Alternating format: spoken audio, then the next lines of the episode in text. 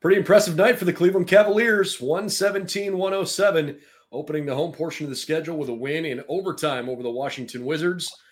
A game that pretty much had a little bit of everything some drama, some frustration, some incredible joy at the end, and a special performance from new Cavalier Donovan Mitchell, one that uh, frankly we probably won't forget for quite some time. He was really, really good on Sunday night. Cavs Insider Podcast with our post game show coming up next.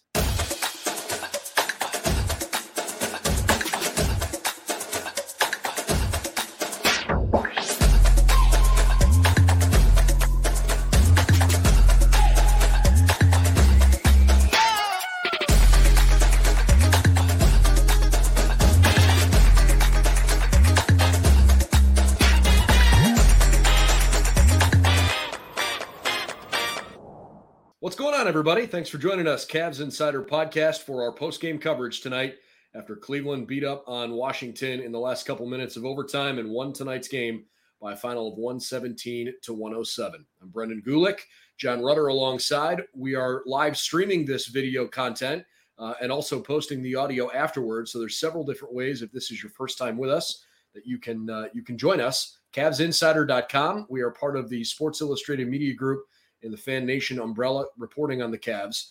Uh, we've got a YouTube channel that has lots of great content, including post game interviews. So please check that out and support us by subscribing to the YouTube channel. Also, we can uh, post the audio after the fact wherever you like to find your favorite podcast. So, plenty of ways to get us here in our first season covering the Cavs. All right, Jon. Um, boy, this game for 43 minutes featured, frankly, pretty good Cavs defense, which was refreshing to see considering it was getting late in the day on a second night of a back to back. And then the last three minutes of regulation were brutal.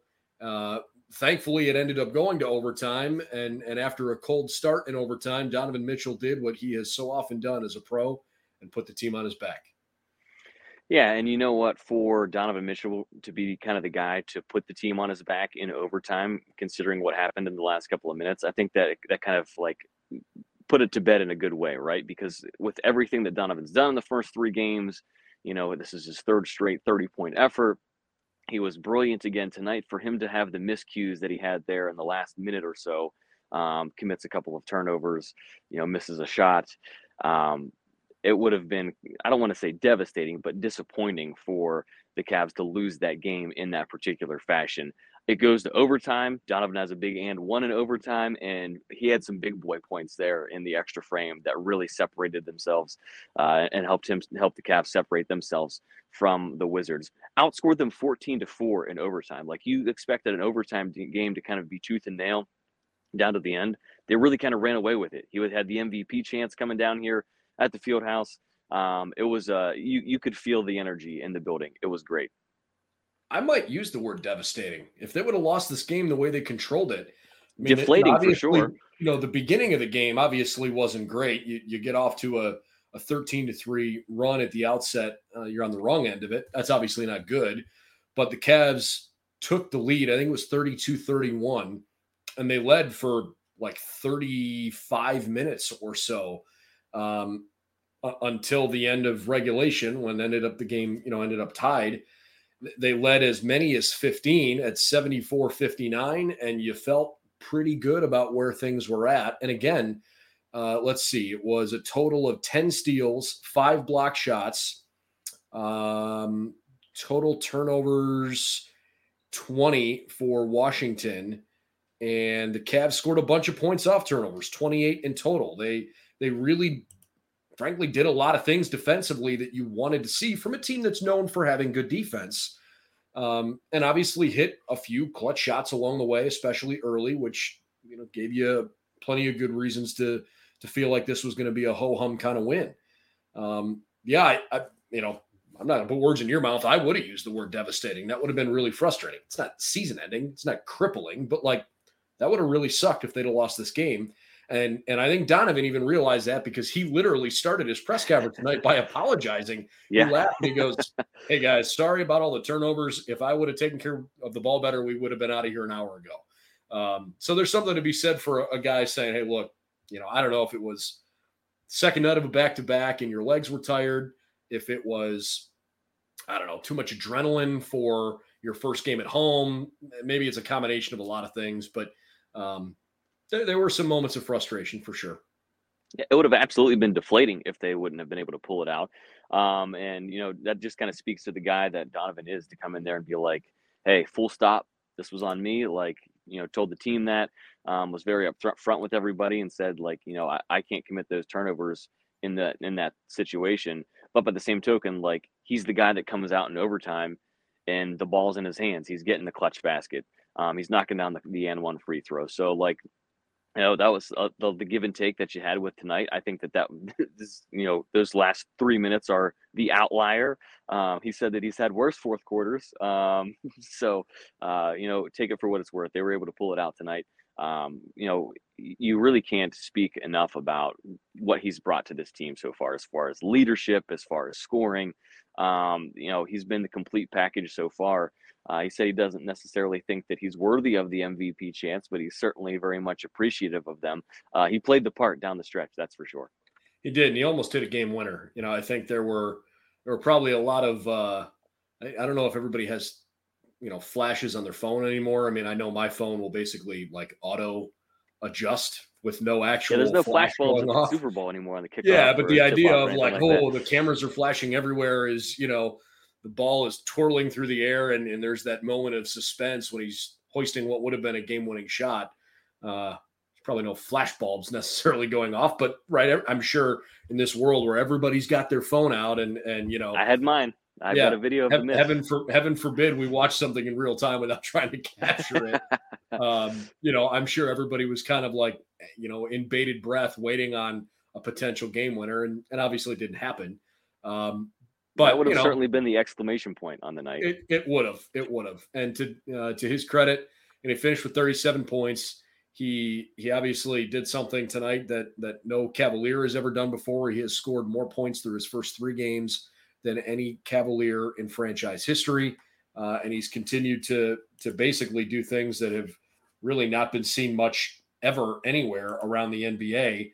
Um, I think I saw Wilt Chamberlain and Glenn Robinson were the only uh, NBA players through their first three games with their respective teams to score 30 or more points. Wilt did it eight games in a row, and Glenn did it uh, three games in a row. Obviously, Glenn Robinson played more recently. Uh, he did it in 02 and 03 with Atlanta. Um, but it's those two guys, and, and and you know now our our new superstar in town, Donovan Mitchell.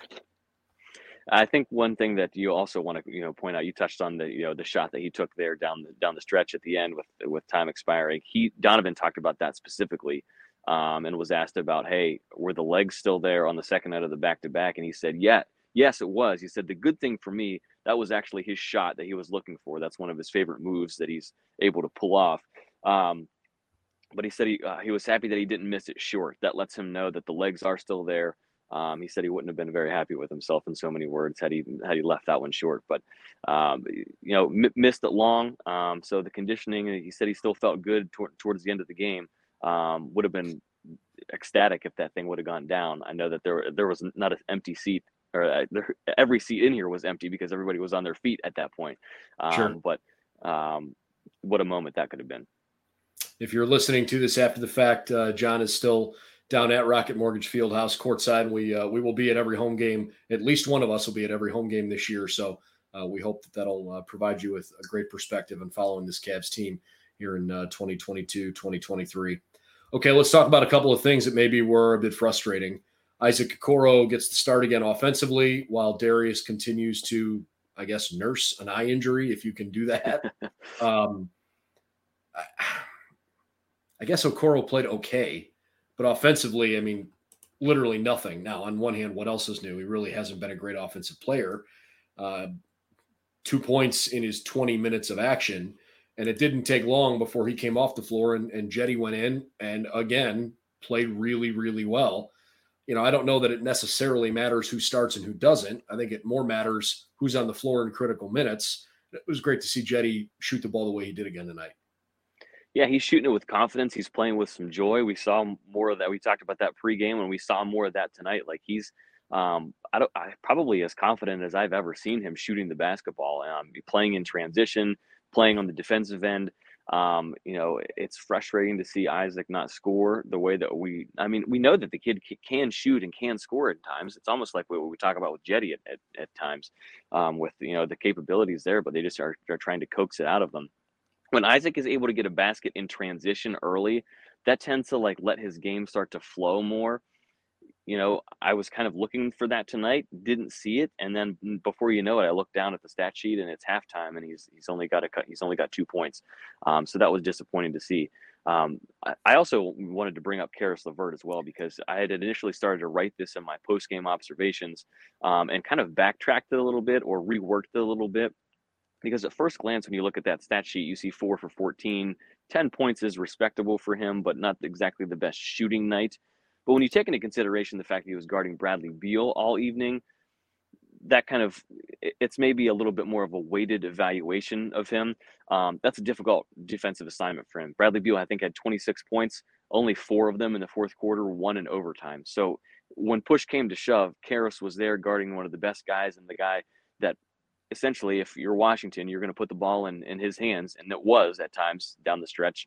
Uh, and I thought that Caris did a really nice job forced a 24 second, helped force the 24 second shot clock violation there. I think in overtime, um, had a couple of nice plays on some loose balls that he was able to to swat into Cavalier possession. So, um, you know, at that's a perfect evaluation of if you look at the stat sheet, you might think, maybe a bit of an off night, but he, he pulled his weight significantly on the defensive end.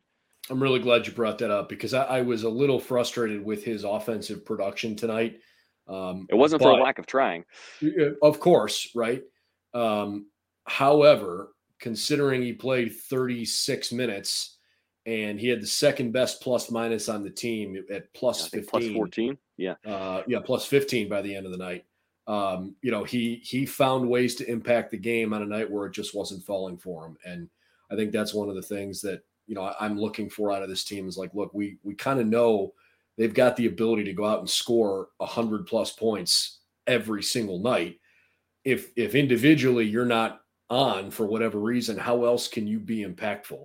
And I think that's part of what I, I want to see out of Caris LeVert in the beginning of the season, because all we've heard about is how healthy he is and how much better he's looked in practice. His teammates love him. His, his coaching staff is raving about him. Um, okay, that's fine. So when he's not scoring, let's see it as fans. And I thought tonight Caris played really hard. So that was, uh, that was good. Um, again, I, I, I don't want to be Mister like complain about the referee because that's not my style ever. It, it's just not. It, you you control whether or not. Yeah, you you control so much of uh, you know your own destiny here.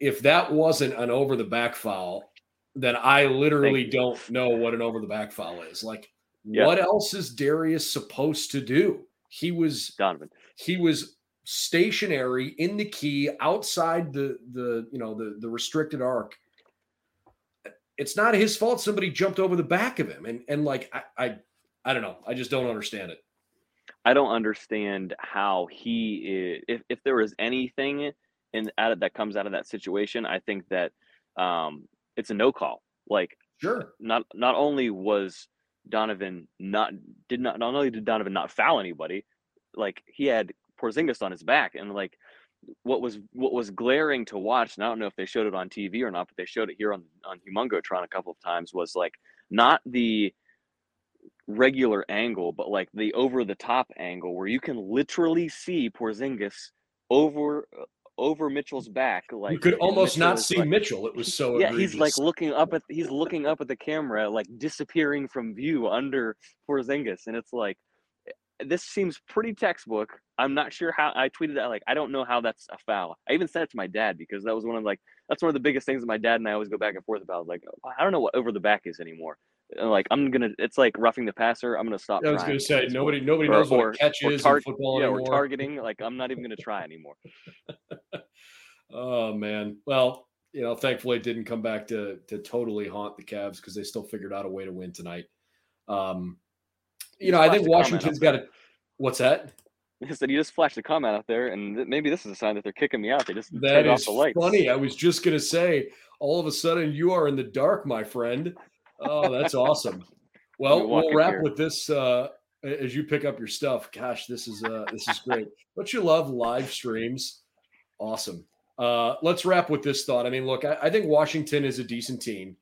Um, I think they've got a chance to be a very good team. I don't think they're going to be an elite team in uh, you know in, in in the East this year.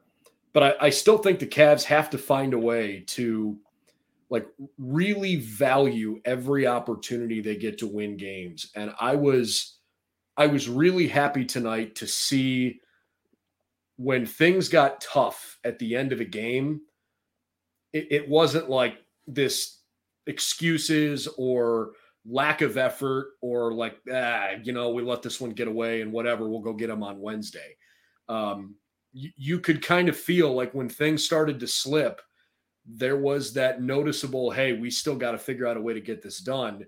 And we can we you know as, as donovan mitchell said after the game's over like hey we can go get a good night's sleep you know when we're all done that's fine so i i guess i was just glad to see that um early in the year and a chance where you could just kind of chalk it up and say not really the way we wanted to end this okay we'll go back and get him again um that they they sort of responded appropriately I like to say that adversity does not build character, it reveals it. And the Cavaliers revealed their character this evening because we've heard them talk ad nauseum about it uh, throughout the preseason and throughout training camp.